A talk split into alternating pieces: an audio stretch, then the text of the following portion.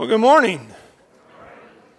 It is very good to see all of you this morning. Happy to see those of you. Actually, I can't see those of you at home. Wish I could. I wish this worked both ways and I could see you in maybe your pajamas sitting in the La-Z-Boy. Um, no, you got dressed for church, I'm sure. Uh, but it's great to have us together, gathering together. Just a reminder for those of you that are gathering at home online. We're moving our live stream to YouTube only in March. Uh, that's really just motivated by a desire to build connection wherever we can. And so, you know, originally we just wanted to make it easy and available. And the longer that this has gone on, we go, okay, how can we actually build some connection within our live stream community for those of you that are staying at home right now? And so we just thought if we move it to one platform, we can work at building those connections through interaction there, through, you know, just chatting with one another on that platform uh, just having a sense that you're together there. And so uh, we're going to work at that, um, but that change is coming. So hopefully you're trying that at home, trying to find YouTube if you've been a Facebook watcher. Uh, so we will put links to YouTube on Facebook, and that should get you over there.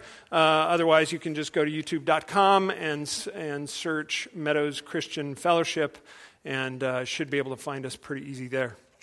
Uh, I got a call last night. Um, about uh, Bob and Phyllis Harrison's uh, son in law, their oldest daughter. Her husband was skiing in Missouri with some friends and somehow lost control, hit a tree, and was killed instantly. Uh, and so uh, their world has been rattled once again. And uh, so we're just want to pray for them. Uh, this is their older daughter. They live in St. Louis, and they have three kids, three college age kids.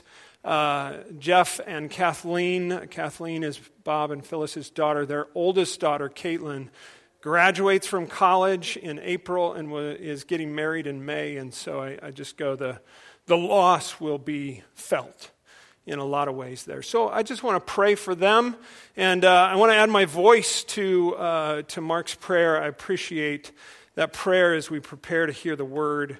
Uh, and yet, uh, I feel the weight of bringing the word and so uh, I just want to add my voice to that as we pray for Bob and Phyllis. So pray with me. Father God, um, we just want to lift up uh, the Harrison family to you. Father, I just ask that you would comfort them in their loss. And Lord, even today, as details continue to unfold, as um, decisions uh, come that will have to be made, as they'll have to face into just the tangible realities of this, Father, I pray that you would multiply your grace to them. Father, I pray that you would make yourself known to them in the midst of their grief. Lord, that you would be their comfort and their guide. Father, I pray uh, that you would encourage their faith, Lord. Father, even in doubting, I pray that they would know they can turn to you and and just ask you to help their unbelief. And so, Father, I pray that you'd strengthen their faith, that you would strengthen their family. Father, we're grateful that Jeff knew the Lord. He served you and loved you, and so we have confident hope that he is with you even now. And so, Father, I do pray that that truth would bring a measure of comfort to his family. And Lord, um, we just pray for Bob and Phyllis. Lord, as this is uh, another difficulty, they have another son in law facing cancer and waiting surgery, and have other things that have been going on in their lives. I just pray that you would give them strength uh, to parent their adult children well through these sorrows. Thank you that we can turn to you, and Father, now as we turn to your word, I do pray that you would guide us as we look into it. Father, I pray that you would, you would speak, Lord that your Spirit would illuminate your word to us this morning. Father, thank you for your word and uh, just for the glory of it, for how we do find you in it, Lord. Thank you in Christ's name. Amen. Well, we've been in this series that I've entitled On Target, and uh, we're going to be in it for a while. We're in it for the long haul. And so uh, I, I understand that these couple of weeks recently have been some challenging things. And I have not meant to be pejorative, I haven't meant to be accusatory, but I have meant to be provocative and to just, just to challenge us to consider as we come from 2020 are we on target? And, and how do we go about evaluating that? And, and, and what, do we, what do we look to in terms of how we move forward in that? And so we've just put forward these seven shared values of affirmation, grace, humility, trust, submission, maturity, unity. So, that, that end goal of unity is, I think, a fairly agreed upon picture of what God desires for his people. He desires that they would come together in unity. Now, that's not uniformity. So, I'm not saying that our distinctives go away. That's not at all what we see of the kingdom of God. We see great diversity, even in God himself, and yet in unity, in harmony. I think as we move toward that unity, the world sees a clearer and clearer picture of who God is in His glory, in His majesty, in His work, in His love. They see that as they watch us grow together in unity. And so we're, we're after that. We're in pursuit of that. We're on that path. And we just need to evaluate hey, are we moving in the right direction? And so we started just by saying, uh, what can we affirm in one another? We want to affirm that, yes, we are unified in Christ and that unity isn't created. We don't have to work at it, but we do have to walk in it. We don't have to work at it, but we do have to walk in it. And, and the reality of the gospel for each one of us, Jesus Christ has done something new in us. He's created something new or recreated what he desired, and he's bringing that about, but it is done. It's accomplished. That's what Jesus meant when he declared from the cross, It is finished. This work that I came to do is done. It's a reality for us. And so when we talk about our identity in Christ, we need to rest in that's a finished work, but we need to walk in that. Even as we looked at racial reconciliation last week and ethnic diversity and all of the challenges that that presents to us. Ephesians chapter 2 tells us that that's been accomplished. That racial reconciliation is accomplished in Christ. It's a done deal, but we have to walk in it. it, it it's not surprising to me that walking is one of the primary metaphors in the New Testament. This reality of walking in what Christ has already accomplished is just referred to over and over and over again. So uh, I just want you to hear this. I believe that affirmation, this, this thing that we're after, this ability to declare what's true about each one of us, this desire to share an encouraging word that moves us in the right direction, that flows out of our consistent walk in light of the gospel. Affirmation flows out of our consistent walk in light of the gospel. Mortimer Adler, he says this. He's an American philosopher, a thinker, an author. He says, We know that if we contradict ourselves, or if we think contradictory things, we are missing the truth somewhere. And so, whenever we get a glimpse of our inconsistency, we should pause for a minute and go, What are we missing? And so, I think 2020, the gift that it has been to the church, is it has just revealed some things where I think we can see some inconsistency, that, that we're not necessarily walking out the truth of the gospel consistently in every area of life. Now, that shouldn't bring condemnation to us. Okay, all have sinned, all have fallen short of the glory of God. We're not going to walk this out perfectly ever until we get to heaven, until Jesus comes again and finishes what he began. But we can strive to help one another walk that out consistently. That's called discipleship.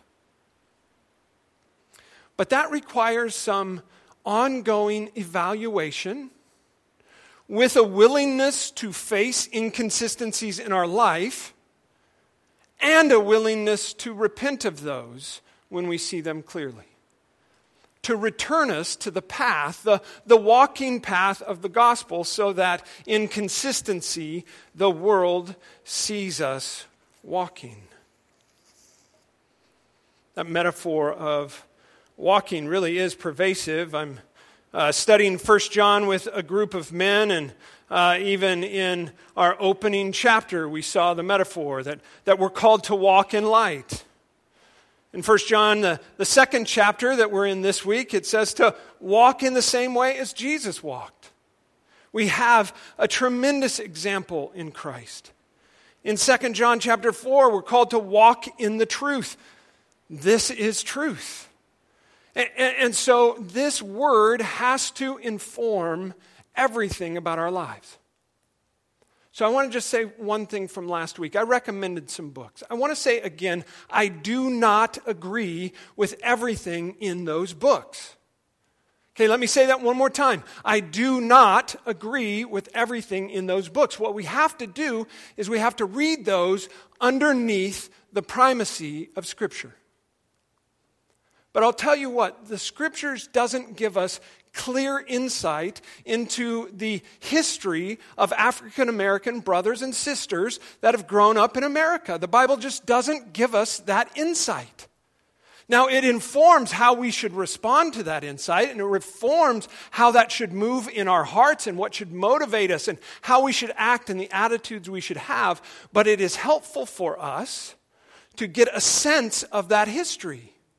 It grows compassion in us. It grows understanding in us. It, it grows humility in us because as we read other perspectives, our bias, which we all have, we all have bias.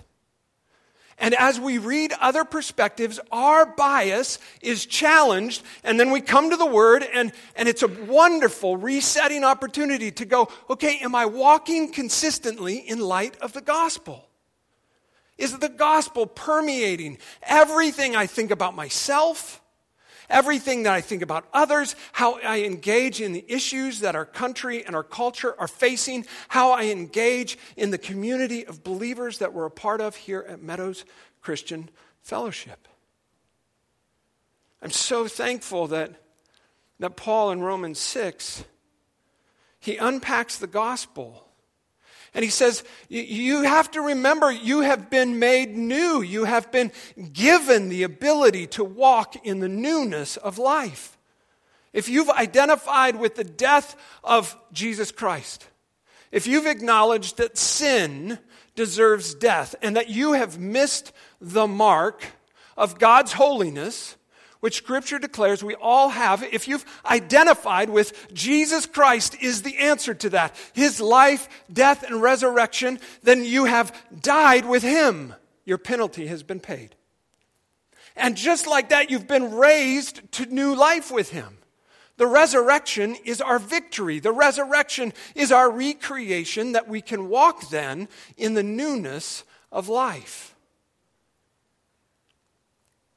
Paul, throughout Romans in chapter 8, he says, Walk according to the Spirit.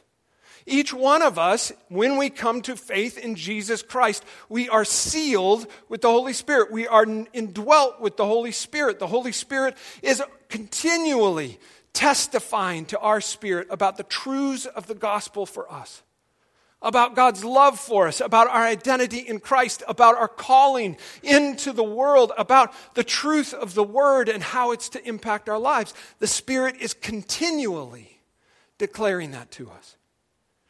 Romans 13 13, walk properly. That just means there is a way to walk well, and there is a way that is not walking well. And we would be fools if we didn't consider, wow, which path am I on? On a regular basis, knowing that we are prone to wander. Our hearts are so desperately wicked. The world is so desperately wicked. Our enemy, the devil, is so desperately wicked, and we get pulled off of that path so incredibly easily. We need to take it to heart that there is a right way to walk. And we have access to the instruction. We have the Spirit of God, but that does not guarantee that we will walk in it. There is responsibility for us to examine, to evaluate, to consider, to confess, to repent, to encourage, so that we can walk consistently in light of the gospel. Romans 14 says, walk in love. Again, we came down to if we're going to focus on anything, let's focus on love. And so, as we have these conversations, because that's been my point every week, can we please have robust conversations with the Bible open? If you've had conversations about the last couple of weeks of sermons and you haven't looked at the Bible, I won't say what I was going to say. Open the Bible, please. Open the Bible. And let's start talking about what's in the Bible. Realizing that we have bias toward how we read the book. And then let's let other things challenge that, not to upend us, not to uproot us, not to cause us to doubt but to make sure we're on the right path. And guess what? Doing that together is so important. I can preach my brains out up here, and you can walk out and think something completely different. That's how it works. But when we get together with our Bibles open and we're challenging one another in love, things begin to happen. Good things begin to happen. But to do that well, we have to let go of our preconceived notions. Now, that, that doesn't mean that we let go of all that we've been taught. It just means, okay, if you have a different perspective than I do, let's put it under the authority of Scripture and let's consider it. And can we help each other to grow? Can we help each other to walk consistently? 2 Corinthians 5 7. It says, walk by faith. This requires faith. We don't see the end of the line. We don't know when Jesus is going to return. We don't know how long we have to keep this up.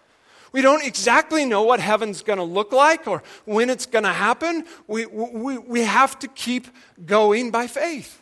We have to believe that opening this word that submitting our thoughts and our ideas, what we've read, the things that have influenced us, our past, our perspectives, our pain, we have to believe by faith that this book makes a difference. We have to believe by faith that this book is living and active and that it is profitable to teach us and to correct us and to rebuke us and to encourage us in righteousness. This book is the answer. But that takes faith. It takes faith to believe that these 66 books is what God intended us to have. It takes faith to believe that human authors could have put down the very words of God in such a way that we can understand it. It takes faith to believe that God is speaking in this book. So we have to walk by faith. Again, Paul says in Galatians 5:16, walk by the Spirit. We need to be continually crying out to the Spirit of God. Illumine this word to us. Open our hearts and minds to your word, Spirit, because in our flesh, we'll miss the point every time. Ephesians 2:10 says, "Walk in what God has done." Oh, God has accomplished so many great things, hasn't he? Oh, do we sing of the testimonies and the praises of our God? Do we look at the marvelous things that He's accomplished and believe that He can do those kind of things still today? Do we marvel at what God has done, especially in the work of the gospel? Or do we take the gospel for granted? Do you understand that you have been forgiven by, by faith in Christ of your sin. You've been bought back from death. You have been chosen and called and made righteous and seated in the heavenly places. That's what God has done. Do you revel in that? Do you rejoice in that? Do we affirm each other in that? Well, affirmation flows out of a consistent walk in light of the gospel. So if we're not consistently walking in the gospel, i.e., we're stuck in sin. It is so hard to affirm one another in the truth of what God has done. Or if our perspectives have us off course a little bit, it's so hard to affirm one another in what God has done. All of a sudden, even to ourselves, we begin sounding like hypocrites. Because when I tell you that you have victory over sin and yet I, am living in sin, it's so hard to affirm that. We affirm one another. That flows out of our consistent living, our consistent walk in light of the gospel. Ephesians 4 1, walk in a manner worthy of your calling. We have been called for a purpose, don't you know? We've been called for a purpose to display God's glory in such a way that everything comes under the subjection of Jesus Christ. Everything comes under the authority of Jesus Christ. That's God's will, is that all things that have ever been created throughout all time, all peoples, all creation will be put under Christ. It is accomplished. We need to walk in light of that, and we'll see it fully consummated one of these days. We need to walk as children of light. This is part of our calling. We need to walk as these big, beautiful flashlights in a dark, dark world. We need to walk as wise, not as unwise. I'm so grateful that James says, hey, if, if you feel like you lack wisdom, ask because God is so eager and anxious to give you the wisdom that you need to walk well because His glory is at stake. His name is at stake. His name is on the line, and He wants to give us wisdom so that we can walk consistently in light of the gospel. Philippians 3:17 walk according to the example set forth in scripture. Again, we come back to this book. Colossians 1:10, walk in a manner worthy of the Lord. Colossians 2:6, walk, walk in Christ. Colossians 4:5, walk in wisdom. 1 Thessalonians 2:12, walk in a manner worthy of God. 1 Thessalonians 4:1, walk well and please God. 1 Thessalonians 4:12, walk properly before outsiders. 2 Thessalonians 3:6, walk not in idleness. Over and over and over again. The scriptures tell us to walk consistently in light of the gospel. So, what has the gospel done? We've been looking at it. The gospel declares that we have been moved from a kingdom of darkness into the kingdom of the Son. The gospel has put us in a new kingdom. Now, that has ramifications on our lives because our allegiances cannot be divided. We have to be all in on God's kingdom. And that has really positive ramifications on culture and country and all of that. But we have to be all in on God's kingdom. The gospel has accomplished a kingdom identity in us. It has brought about all that we read about in Ephesians 1 and 3. It's, it's brought about our gifting by the Spirit, where, by which we come together as the body of God, able to function together in all of the beauty of a well functioning body. The gospel has accomplished kingdom flourishing. This idea that the kingdom of God that is enacted through our lives as we walk consistently in light of the gospel, seen in maturity. Are we growing to be more like Jesus? Can you say that you're more like Jesus than you were last year? Are we growing to be more like Jesus? That's part of kingdom flourishing, that, that we understand who we are in Christ, that we understand our identity, that we have a better handle on this book, that we understand more of what it means and how to apply it to our lives. That we have a better understanding of what the Spirit has done in us as gifted members of the body, and we are all in on that. We're focused on that, knowing that somebody else is gifted this way and this person is gifted that way, and not coveting each other's gifts, but serving out of our giftedness. That's part of kingdom flourishing, fruitfulness. Are we seeing more of the fruit of the Spirit in our lives? Are we seeing a greater degree of adherence to the word? Are we seeing a greater degree of love and joy and peace and kindness and goodness and gentleness and self control and faithfulness? Are we seeing more of that in our lives? That's what the gospel has accomplished. And it has implications on every area of our life. It has implications on everything going on in our society. And I would argue that the world is so desperately looking to something that says we have an answer. Guess what? We have an answer. His name is Jesus Christ and what he's done. But are we walking in it well? So, again, I haven't meant to be pejorative or accusatory these last couple of weeks. It's led to good, though challenging conversations. Let's do some more. But we have to look into these things. We have to consider what does the gospel mean for us in terms of our country? Eh, what does the gospel mean for us in terms of all of the ethnic dysfunction that we see? And we have to understand that there's history of the church and of our own lives, of people that we don't know and haven't heard their story of. There's history that informs all of that. And so we can't simply take a snapshot of my life today. We have to understand what is creating bias in us. We have to understand what is feeding and informing our perspective, positively and negatively. And there's so many things out there that do. It takes effort. It takes grace. That's why we're going to grace next. Man, I need your grace in these weeks because I'm not going to say these things perfectly. I need your grace in these weeks because these topics are way too big for one sermon. And you need my grace in these weeks as we have these conversations and we come to butt heads. We need each other's grace. And most of all, we need the grace of Christ.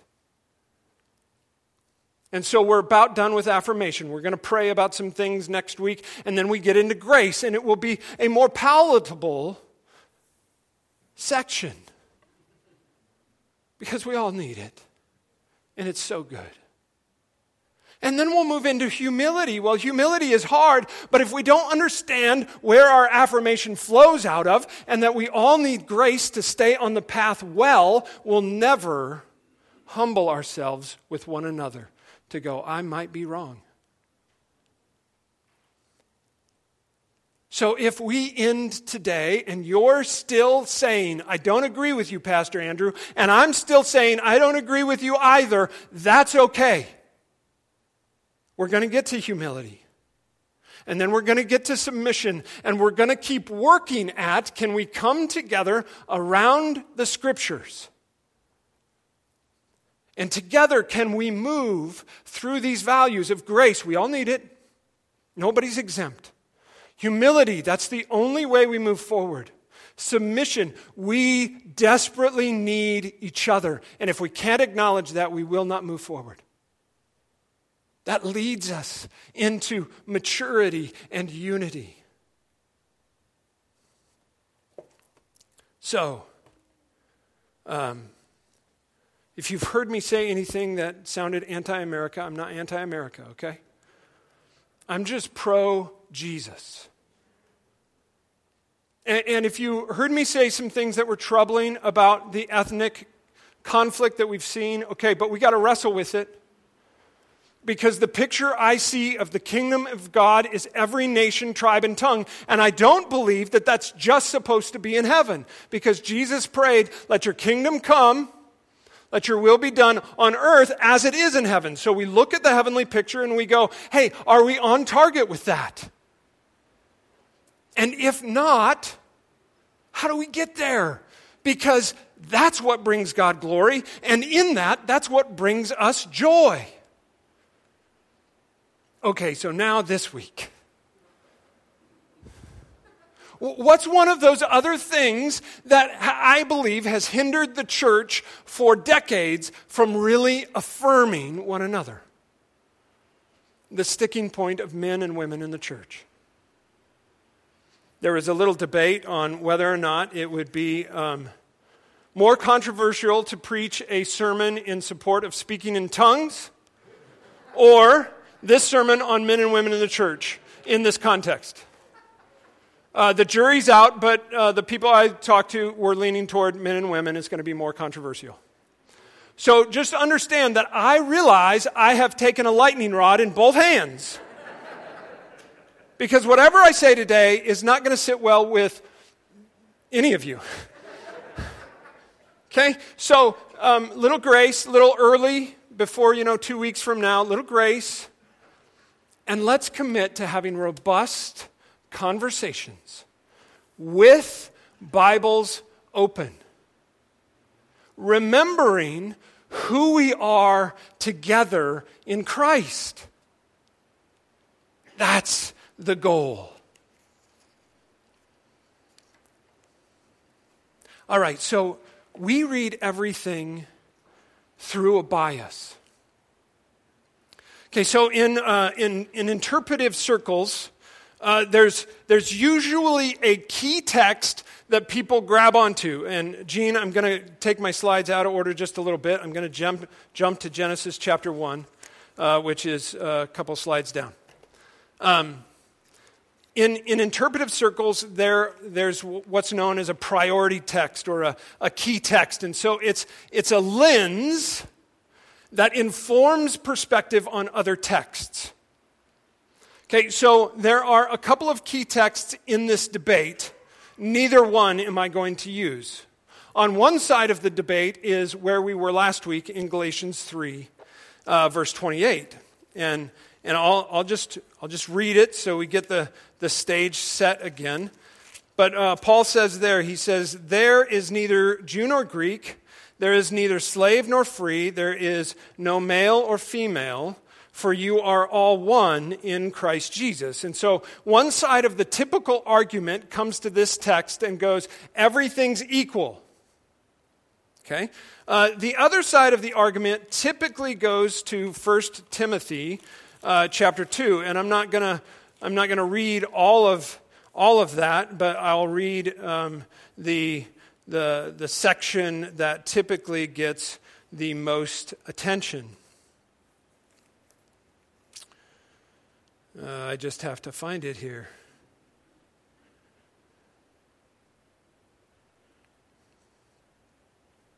So, um, Paul is saying, I desire then, uh, this is verse 8, I desire then that in every place that men should pray, lifting up holy hands without anger or quarreling. Likewise also that women should adorn themselves in respectable apparel, with modesty and self control, not with braided hair or gold or pearls or costly attire, but with the proper, but what is proper for women who profess godliness with good works. Let a woman learn quietly with all submissiveness. I do not permit a woman to teach or exercise authority over a man. Rather, she is to remain quiet. So, those are, those are the two primary focus texts of this typical debate. Okay, my hope is to, to change the way we have the debate today. That's, that's my goal. And to start with, I just want to start with my key text for how I view this argument in Genesis chapter 1.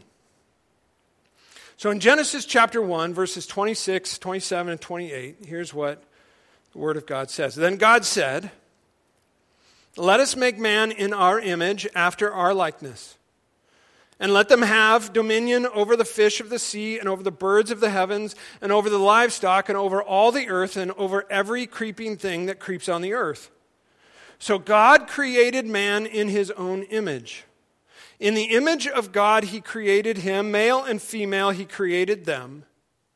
And God blessed them, and God said to them, Be fruitful and multiply, and fill the earth and subdue it, and have dominion over the fish of the sea, and over the birds of the heavens, and over every living thing that moves on the earth. Here's why I want to start with this text and then say this should be our priority text as we come to this, this issue. Because what this text tells me is that male and female both are created in the image of God. And that has dramatic implications. That would also mean that in both male and female, the image of God was marred by sin, because that's what we get in chapter 3. And so both male and female are made in the image of God. Both male and female are guilty of sin. But then by extension, I go, both male and female are redeemed in Christ through the gospel. That means to me that both male and female have all of those realities of the gospel applied to them, and both male and female are able to, by the Spirit, not perfectly, but in ongoing consistency, to walk consistently in light of the gospel. That also means that both male and female have been given gifts by the Spirit. Now, that we can affirm in everybody. We can look around at one another and say, You are a gifted child of God. It's interesting that we are given one right in the gospel. We only have one right, and it's the right to be called the children of God. I don't need any other rights. That one right, that we have the right to be called the children of God, is amazing. That means that God is on our side. Now, that informs our sense of duty to one another, not our sense of rights. And in Western culture, thanks to Immanuel Kant, who began to shift that perspective that, that, that really what you're asking of me to do, my duty, informs my rights. Now, I deserve to have these rights. But in God's kingdom, He says, hey, I'll give you one right. You have the right to be my children. And that informs your duty. Because all of us are children of God. And so we don't have the right to say, hey, you have to love me. No, but as children of God, we have the call to love each other. Do you see how that makes things a little bit different? Instead of standing back and saying, I have this right and you need to do your duty, we can say, Oh, I have this right. I need to do my duty.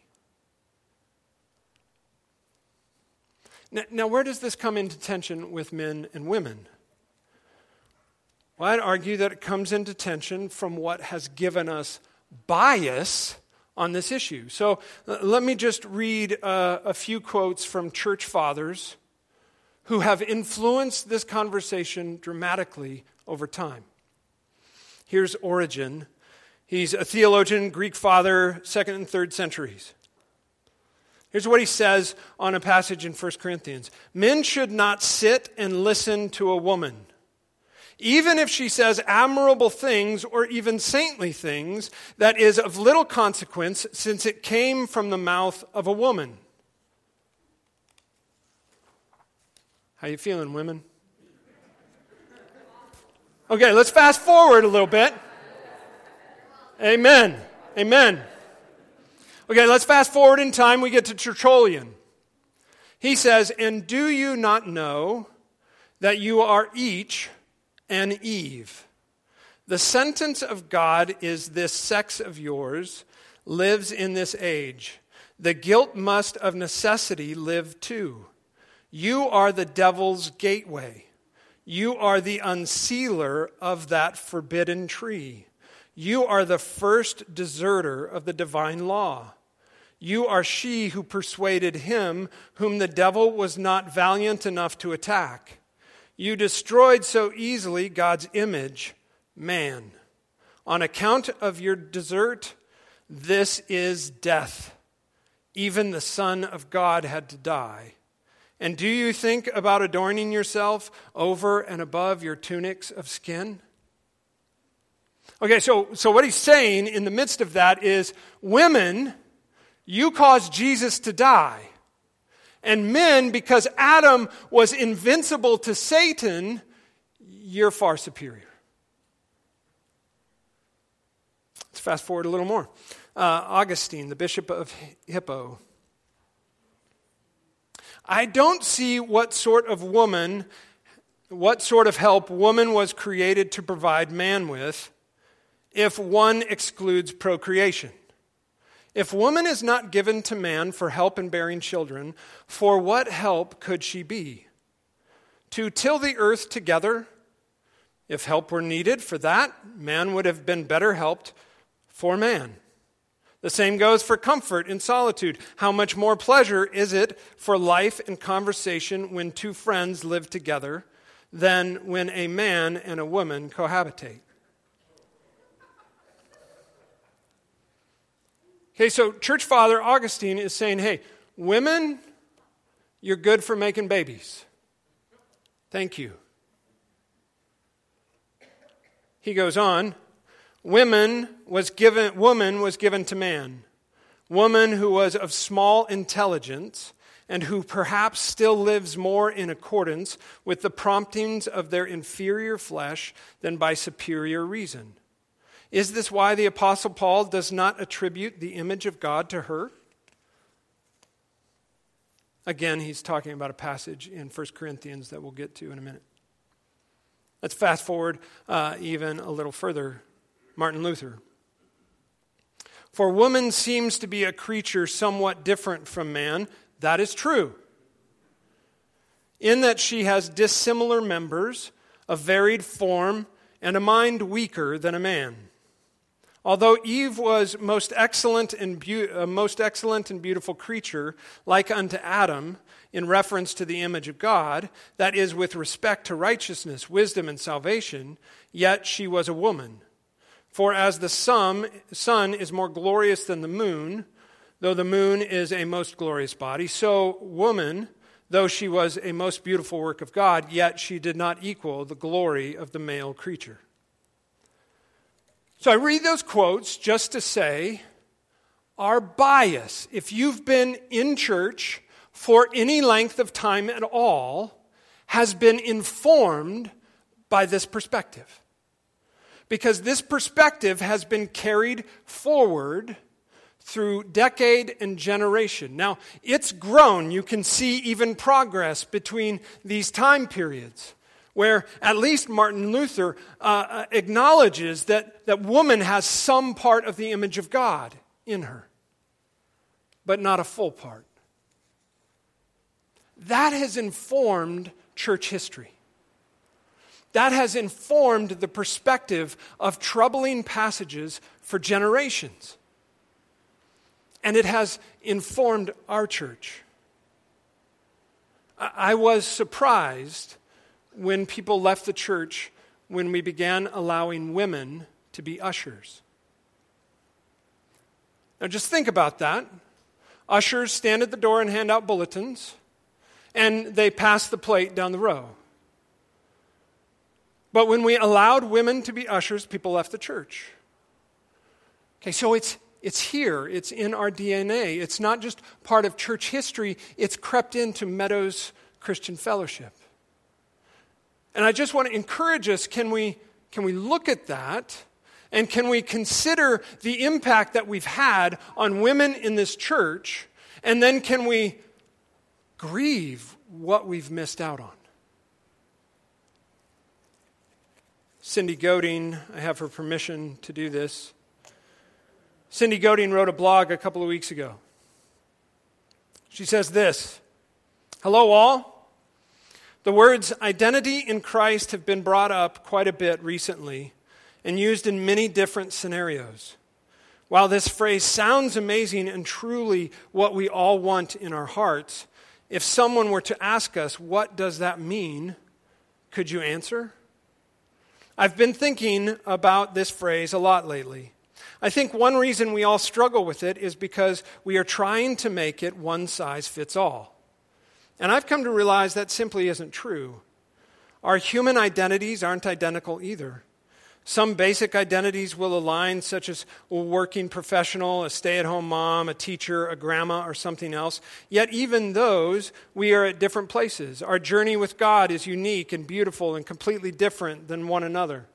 That's why it's so special to share those stories and to hear how God has moved in each other's lives. We have the same common beliefs and values, but how God works and speaks into our lives is going to be special to each of us. When it comes to our identity in Christ, realize that God calls you to Him in His own way and manner. Yes, we are all adopted into the kingdom, but our journey to get there is very different. Yes, we are all blessed, but we are all uniquely blessed in different ways. Yes, we are all chosen, but God has given each of us gifts and skills that are specifically designed for us. So, when thinking about your identity in Christ, don't try to fit into the box with others. We are kingdom women. We have been rescued from darkness and transferred to the kingdom of light, but how we shine that light to others is going to be different. Some will be called to teach, some will be called to, to, missions, some will be called to work, some will be called to stay home, but all will be called to spread His light and how He has made us. I love that Becca Baggett said on Friday evening at Story Night we are all known by God. So if you're struggling to understand what your identity in Christ is, know that you are not lost. You are not forgotten. You are not nobody. You are known by God. You are loved by God. You are seen by God. You are cared for by God. For we are His workmanship, created in Christ Jesus for good works which God prepared beforehand that we should walk in them. Now, I share that blog um, because I read that blog and I went, how insightful. How helpful to know that, yes, as we talk about this complex idea of identity in Christ, it is going to look differently for each of us. And, and we're going to help each other realize that, but there's some core things that you can hang on to even on the journey. It's a word we need to hear. It's a perspective that we, that we need to hear. It's a gift that needs to be exercised. I believe Cindy is a spirit gifted teacher. Now, where does she serve in our church? How does that work? And, and is she relegated to women and children, which has been the history of this debate? Or is she allowed to use her gift in a more full way? Could she come up here on a Sunday morning without some special introduction that, yes, the elders have sanctioned Cindy Godin to be up here to share a word. Her message has been approved and gone over. Is it possible that she could come up here and exercise her giftedness and that be received by everybody here? I think in the kingdom of God, that's what he desires. Because I start with Genesis 1 26 to 28. I start with there's the full image of God in male and female. And I understand that sin has marred us both, but Christ has redeemed that image, and then he has gifted that person for the good of the body. What are we missing in our body? Because we've had a bias towards these texts. Now, it's still a challenging question, and I'm not going to answer it fully this morning because to unpack these texts is significant. It takes time, and I'm already way over time. But I want to tell you here's the texts. There's five of them that are central to this debate. And I just want to point out one little thing in each of the texts. 1 Peter 3 1 to 7. It's a, a big text, but 1 Peter 3 7 has been a really meaningful passage to me as a husband. It says, Husbands, you're to live with your wives as the weaker vessel. And a lot of people go, See, they're inferior because it's talking about weakness there. I go, if you read the, the whole context of that text, both male and female are weak. Okay, men, you need to hear we're weak. Without Jesus, we're nothing. And women, you're more delicate in the best way possible. Now, there are some women that will shame me at the gym, okay?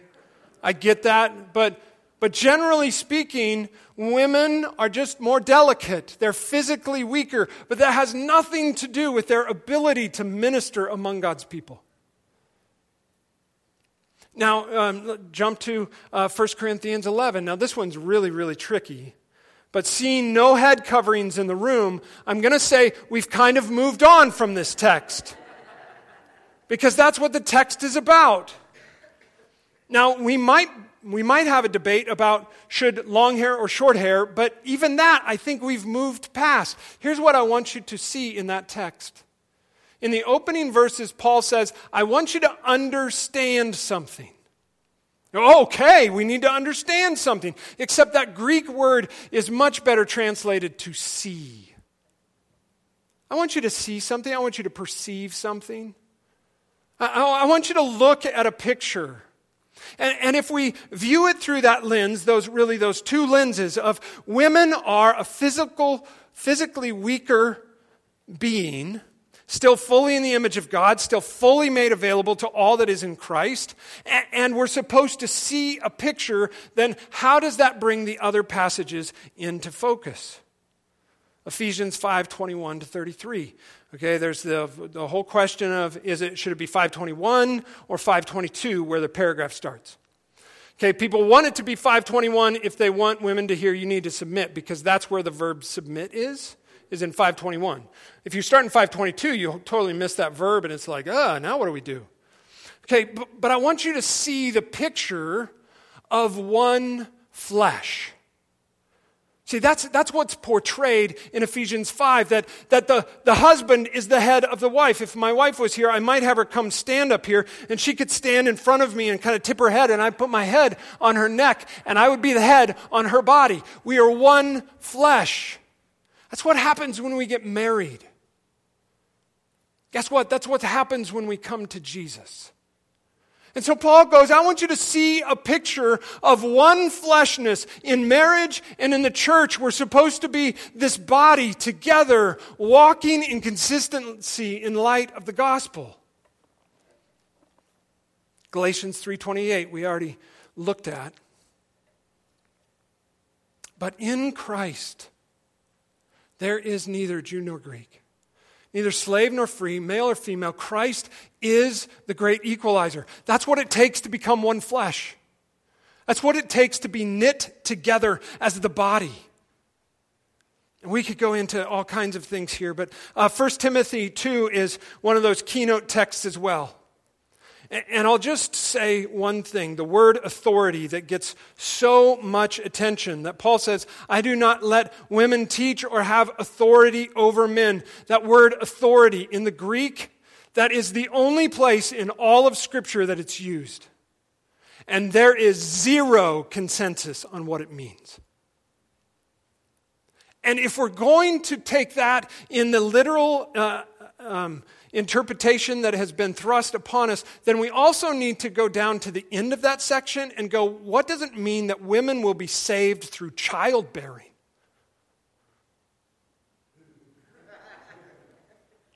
Start having babies. That is not how a woman is saved. A woman is saved the same way a man is saved, that when she comes to faith in Jesus Christ as Lord and Savior. So, in this, I haven't explained anything well or I haven't brought you to any conclusion, but I just ask you can we come to robust conversation so that we're not missing the beauty of this fellowship together and affirm what God is doing in us? as we help each other to walk consistently in light of the gospel. Now, I'll just give this one caveat, and I don't have time to even unpack this. In our Constitution, we still say that elders will be men. You go, wait a second, you've just voided everything you've said. Well, here's the thing. As I have worked through Scripture, what I see, okay, this isn't declared, but what I see time and time and time and time again is that God calls men to give an account. All right, so you got Adam and Eve. Eve takes the fruit. God comes, goes, What's going on? But he doesn't say, Eve, what did you do? He said, Adam, hey, Adam, w- what happened there? Adam's like, uh, uh, uh, I don't really know. I just got here. She handed me fruit. I, uh. Abraham and Sarah, God shows up. Abraham and God are having this conversation. Sarah's over here, and God says, Hey, your really old wife's going to have a baby. And Sarah goes, She thought that was funny. God doesn't go, Hey, Sarah, why are you laughing? God says, Abraham, wh- why is your wife laughing? And let me, let me just try to emphasize that phrase differently so we can hear it. Abraham, why doesn't your wife have more faith in that? All right, we get to uh, Deborah. She is a mighty woman. She is a warrior. She leads the people of Israel, and God uses her in mighty ways. And on one side of the argument, people go, Wow, look at Deborah. She is the example of this great woman leader. We should see that and follow that and acknowledge that. And on the other side of the argument, they go, Oh, she's just an exceptional woman. You know, she's, she's an exception to the general rule. But here's what I see in Deborah's story you get to the end of the story, and God shows up, and God goes, Hey, I want an account of what just happened. But he's not talking to Deborah, he's talking to Barak. Over and over and over again, when God comes to say, Hey, is there biblical flourishing in creation? Is there biblical flourishing in the lives of the people in your sphere of influence? Is there biblical flourishing in your family, in your church, in your world? He talks to men. Now, women, I don't want you to hear that as a unique privilege for men because that makes me fearful. I read Hebrews 13, 17 that says, hey, leaders are going to give an account. I'm going to stand before Jesus. One of these days, I will stand before Jesus and I will have to give an account for the spiritual vitality of this flock. I will tell you that is not a privilege, that is a sobering responsibility. That is a heavy weight to bear. But over and over and over in Scripture, what I see when God comes to say, Is there biblical flourishing? Is there a good understanding of the gospel? Is there a good understanding of who we are in Christ? Is there a good implementation of the giftedness of the Spirit? Is there growth and maturity? Is there fruitfulness? Is there multiplication of the kingdom? He turns to men and he says, Give me an account. Men, we are responsible to see our wives and our women flourish in this place. That means that if they have a more visible gift than we do, we go, Go, woman, go!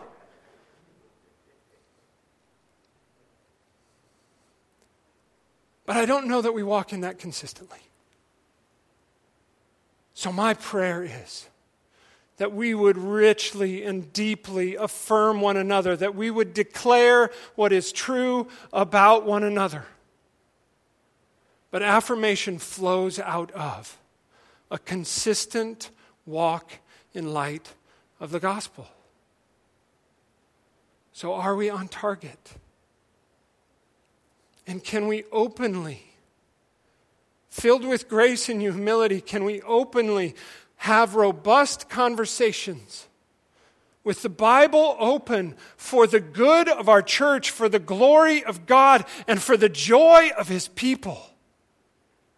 And answer that question together. Let's pray. Father,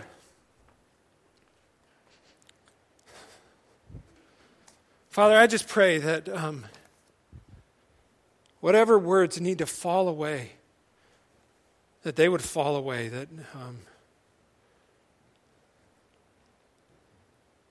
that whatever words need to stick, that they would stick. Father, my heart's desire is that this place would be on target. My heart's desire is that this place would be vital, alive, impactful. My heart's desire is that this place would be a beautiful picture of the kingdom and kingdom flourishing in this place for your glory and for our joy. So, Father, I just pray that you'd reveal our inconsistencies. Father, I'm so thankful that you don't condemn us in that but you lovingly invite us to confess and repent, to walk again. And Father, you've provided us with your word and with your spirit and with your people. Lord, may we help each other to consistently walk in light of the gospel. Thank you in Christ's name. Amen.